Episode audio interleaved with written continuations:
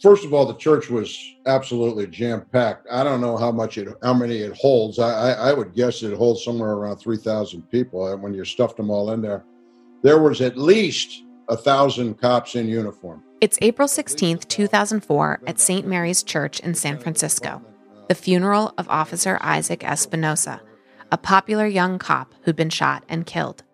Kamala Harris, the new district attorney, had already announced she wouldn't seek the death penalty against the suspect in the shooting, a gang member. She had been endorsed by the police union in her upset win against incumbent Terrence Hallinan, a progressive who the cops saw as soft on crime. He was known to seek options other than prosecution and jail time for offenses like prostitution and drug possession. Harris campaigned against him, saying she would be smart on crime. But like Hallinan and the other candidate in the race, a defense attorney named Bill Fazio. She also said she was against the death penalty. Even still, the announcement she would not seek it in this case shocked the cops. And that day, at Espinosa's jam packed funeral, the cops were livid. Gary Delagnes was president of the San Francisco Police Officers Association. Some of it was emotional because you know the reality was that, that and I think it was Kamala's position, and, and rightly so. They weren't going to uh, they weren't going to give the death penalty to this guy. There was no way. I mean, San Francisco. I don't think the San I don't think San Francisco would give the death penalty to Charles Manson. I mean, it's just not going to happen. So, from a logical perspective, she was right, but it was the way she the way she handled it, the way it played out. She made these decisions first of all before the kid was even buried, which I thought was extremely inappropriate and secondly, she, she never spoke to the family. One of the speakers at the funeral was Senator Dianne Feinstein, the state's most powerful Democratic politician and the former mayor of San Francisco. You know, I, I didn't, nobody knew what Feinstein was going to say. Uh, Feinstein had always been pro cop. You know, she had always been very supportive of the SFPD. And to this day, uh, she remains, although she's remained pretty quiet on all this stuff that's been happening lately. But, uh, she, you know, blurted out that that I don't remember what her exact words were that you know this is definitely a death penalty case or something like that, and she looked right at Kamala when she said it, and and the cops just all rose to their feet. It was a standing ovation for about five minutes for Feinstein.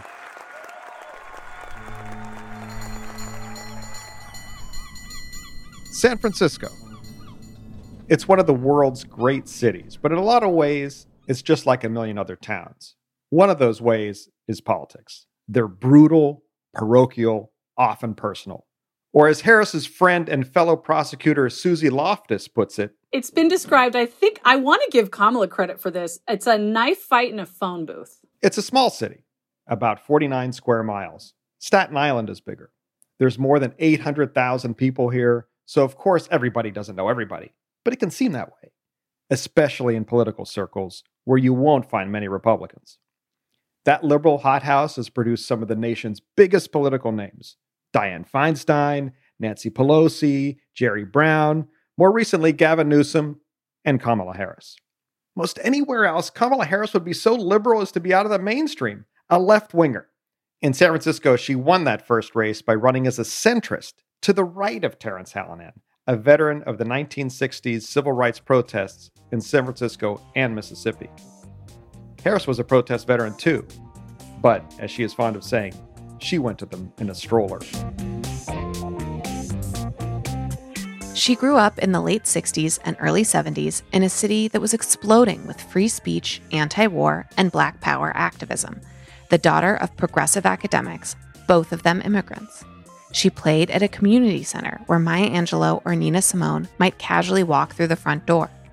After spending her teenage years in Montreal, she became politically active herself when she was a student at historically black Howard University. Howard University is one of the most important aspects of my life. Today, she has one of the most consistently progressive voting records in the U.S. Senate. None of that sounds like the resume of someone who'd spend a decade and a half as what she calls the top cop, district attorney, and then state attorney general. So, who's the real Kamala Harris, the progressive or the cop? And what can we learn from her childhood? Her career and the people who know her about how she became the Democratic vice presidential nominee, the first African American woman, and the first Asian American on a major party ticket. That's what this podcast is about. Yes or no? Daughter of Oakland, California. Sir, I'm, not, I'm asking a question. I say we fight. And that little girl was me. I'm Joe Garofoli. And I'm Tal Kopan. And this is Chronicled Who is Kamala Harris? from the San Francisco Chronicle. Episode 1 The Top Cop. Those of us in DC, where, for our listeners who don't know, I cover politics for the Chronicle, tend to have a stereotype in our heads of a San Francisco Democrat, many of whom today are women. In fact, Republicans make attack ads based on it. But Kamala Harris first ran for office in 2003. Was that the case back then? It's true, Tal. As you know, San Francisco loves to pat itself on the back as a progressive haven, but in fact, it was a bit of a boys' club. A black woman running for office always knows the sexist and racist attacks are inevitable, and San Francisco is no exception. And this wasn't long after the 1990s, which was a time of rising crime and a massive federal tough on crime approach that has since fallen out of fashion. But her position on policing wasn't what got attention in the race, was it? No, the biggest target on Kamala Harris's back as she entered the race for district attorney in 2003 was a relationship she'd had a decade earlier. She was an assistant DA in Alameda County when, for about a year, she dated Willie Brown. At that time, he was the Speaker of the Assembly. In 2003, he was the outgoing mayor of San Francisco. She was single and he was married, though he'd been separated from his wife for years. The relationship resulted in Harris's first appearance in the Chronicle and a condescending gossip item in Herb Caen's column in 1994. Kane made note of the fact that Harris is black and that she was, quote, a woman, not a girl. Brown had appointed Harris to two state commissions and introduced her to the city's upper crust, things he did for plenty of other qualified politicians that he didn't date, including, he says, Newsom, Pelosi, and Feinstein. Still, the arrows were coming for Harris. They attacked her once. That's Jim Stearns, who managed her 2003 campaign. The attack came in May when the three candidates were together for a debate. There was Harris, who was polling in the single digits. There was Terrence Hallinan, the former boxer and civil rights stalwart nicknamed KO, now a two term DA.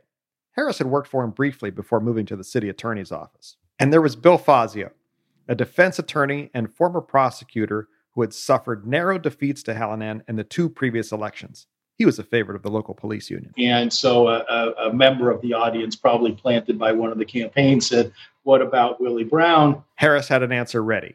It was the kind of race Hallinan and Fazio had run against each other in 1995 and 99. And as far as Harris was concerned, well, they were welcome to it. She stood behind uh, Terrence and she said, So you'll all remember, you know, um, that Fazio attacked Terrence for being a deadbeat dad who had to be sued um, to determine the paternity of his own child and make child payments. And then she went behind Fazio and said, You'll remember how Terrence Hallinan attacked uh, Fazio for uh, being caught in a massage parlor during a police sting. And then she stood in the middle again. She says, But I, I'm just not going to talk about that kind of stuff in this campaign because I think you deserve a district attorney who's focused on the issues. And the whole crowd just spontaneously uh, gave her a standing ovation. The counterpunch worked. Harris moved ahead of Fazio and forced a runoff with Hallinan, and she won it handily. It was an upset, and it was national news. She was the first woman and the first person of color to serve as San Francisco's district attorney. When she was elected, there were few black DAs in the country. Little has changed. Last year, only 1% of elected prosecutors were women of color, 79% were white men. She pulled it off by pulling together a coalition San Francisco hadn't seen before. Jim Stearns says San Francisco was about a third liberal and a third more conservative Catholic and West Side voters. So running in the middle is very difficult. And uh, Kamala did it by assembling the most bizarre uh, coalition. In the words of David Binder, our pollster, and he said the most bizarre coalition that he'd ever seen in San Francisco. If you look at the heat map of where she won, it was the Bayview Hunters Point, it was the Castro, um, and it was Pacific Heights. I mean, she united somehow Pacific Heights High Society uh, African Americans in the Bayview and LGBT community in the Castro. Suzy Loftus, who years later would be interim DA herself, worked on that campaign for Harris. She recalls the nastiness. I think at that time and even now, San Francisco has been referred to as more of a boys' town and a place where the guys are in charge. And they threw a lot of nastiness at her, but she was um, resolved to talk to every voter she could. And actually, Scott Wiener just gave this great story. Scott Wiener is a state senator representing the Castro now. Back then, the he was her colleague in the city attorney's uh, office. She called him on election Monday eve. Night, and Kamala called him up and said, "Where are voters going to be on a Monday night?" And he said, "Well, they'll they'll be at the bars in the Castro." And uh, the bar that Scott was going to bring her to was having underwear night. So there was a lot of gentlemen in underwear.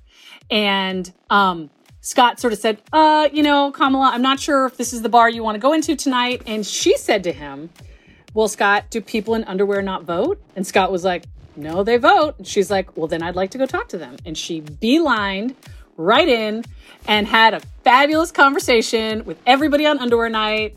And so I think what that shows is like, this is a there was high stakes, very personal, nasty, all of that.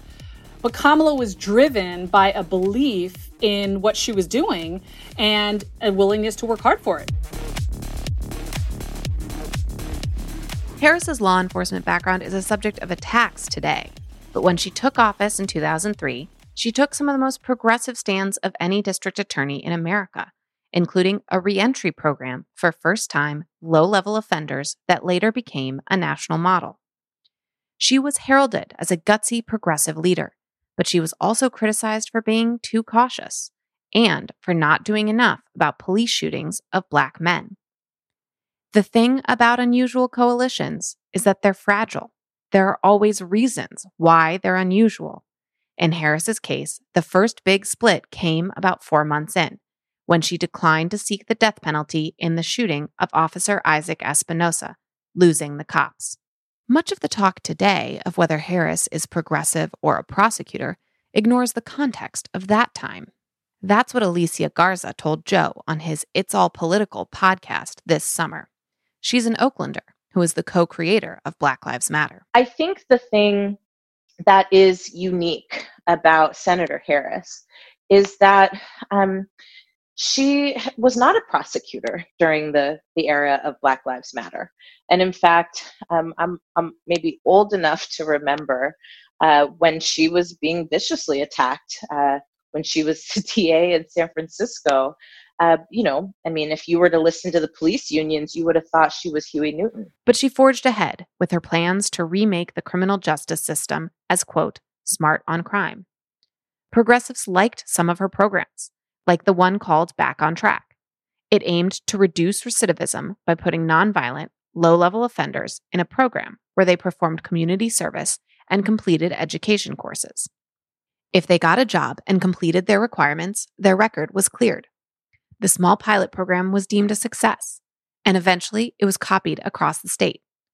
Typically, 50% of low level felons commit another crime that number dropped to 10% among those who completed Back on Track. The Obama administration later adopted it as a national model. But Harris's ideas weren't all winners with the lefty crowd. So I decided I was going to start prosecuting parents for truancy.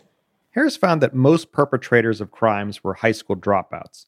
So she created a program to keep them in school by threatening to jail parents of elementary school students if their kids miss more than 50 days in a year. Harris said the idea wasn't to criminalize parents, but to get them help before it was too late. Well, this was a little controversial in San Francisco. and frankly, my staff went bananas. They were very concerned because we didn't know at the time whether I was going to have an opponent in my reelection race. But I said, look, I'm done. This is a serious issue, and I've got a little political capital, and I'm going to spend some of it. She did take heat for the program, but no parents were ever put in jail in San Francisco, though there were arrests in other counties after the program was rolled out statewide. By 2009, truancy among elementary students in San Francisco had dropped 23%, and no opponent challenged her for re election in 2007. That political capital had been well spent. Fellow prosecutor Suzy Loftus she has her mom's like scientific mind. Like, what, ha- why is this happening? How do I get there? How do I fix it? And she follows the problem all the way through. And so I think when you think about truancy, it got criticized on the back end of like, well, what you're actually doing is you're targeting certain families. And what she worked with all of us on was like, no, there are certain families that are more impacted by these systems. And how can we get them the help that they need so those first graders are getting into class? But her relationship with law enforcement took a long time to heal. She ran for state attorney general in 2010, and the major police unions endorsed her opponent, Los Angeles DA Steve Cooley. Harris won a squeaker that wasn't decided until three weeks after Election Day. Just as in San Francisco, she was the first woman and the first person of color to hold the job. She went on a campaign to win back the cops, visiting all 58 counties in California and trying to make personal connections with law enforcement across the state. Here she is at an event in 2016 in Fresno, in California's deep red Central Valley, still making the case five years after she first visited as AG. And yeah, I know the sound isn't great here. I didn't know I was going to be using it in a podcast four years later. Well, I am so glad to be back in Fresno today, and um, I want to specifically thank, of course, Fresno Police Chief Jerry Dyer, a great friend, but also. And the police responded. It's my honor, uh, truly it is, to be standing next to the Attorney General, somebody I consider to be a, a personal friend and a uh, professional friend. Uh, she, uh, since the day she took office, uh, has stayed in close communication uh, with us. Kamala Harris had learned a lesson from the Espinosa case, and she spent years trying to convince the cops she'd learned it. Here's how Suzy Loftus describes her message. I was new to the job. I was 100 days in. And if I knew then what I know now, I would have taken some more time. I would have put a process together. And I understand now how that hurt people. And I think she dug in on the right things that this is a principled decision in line with the views of the people, but it also caused tremendous pain to this beautiful family and to the department and to uh, all of the public safety, you know, folks in our community. And so I think she really, in the end, owned that she would have liked to have done the process differently Kamala Harris had become the highest ranking law enforcement official in the state and the head of the largest Department of Justice outside of the one in Washington. But it wasn't just the job that got bigger, the problems did too. And so did her adversaries. Next time on Chronicled, a much more imposing foe Wall Street.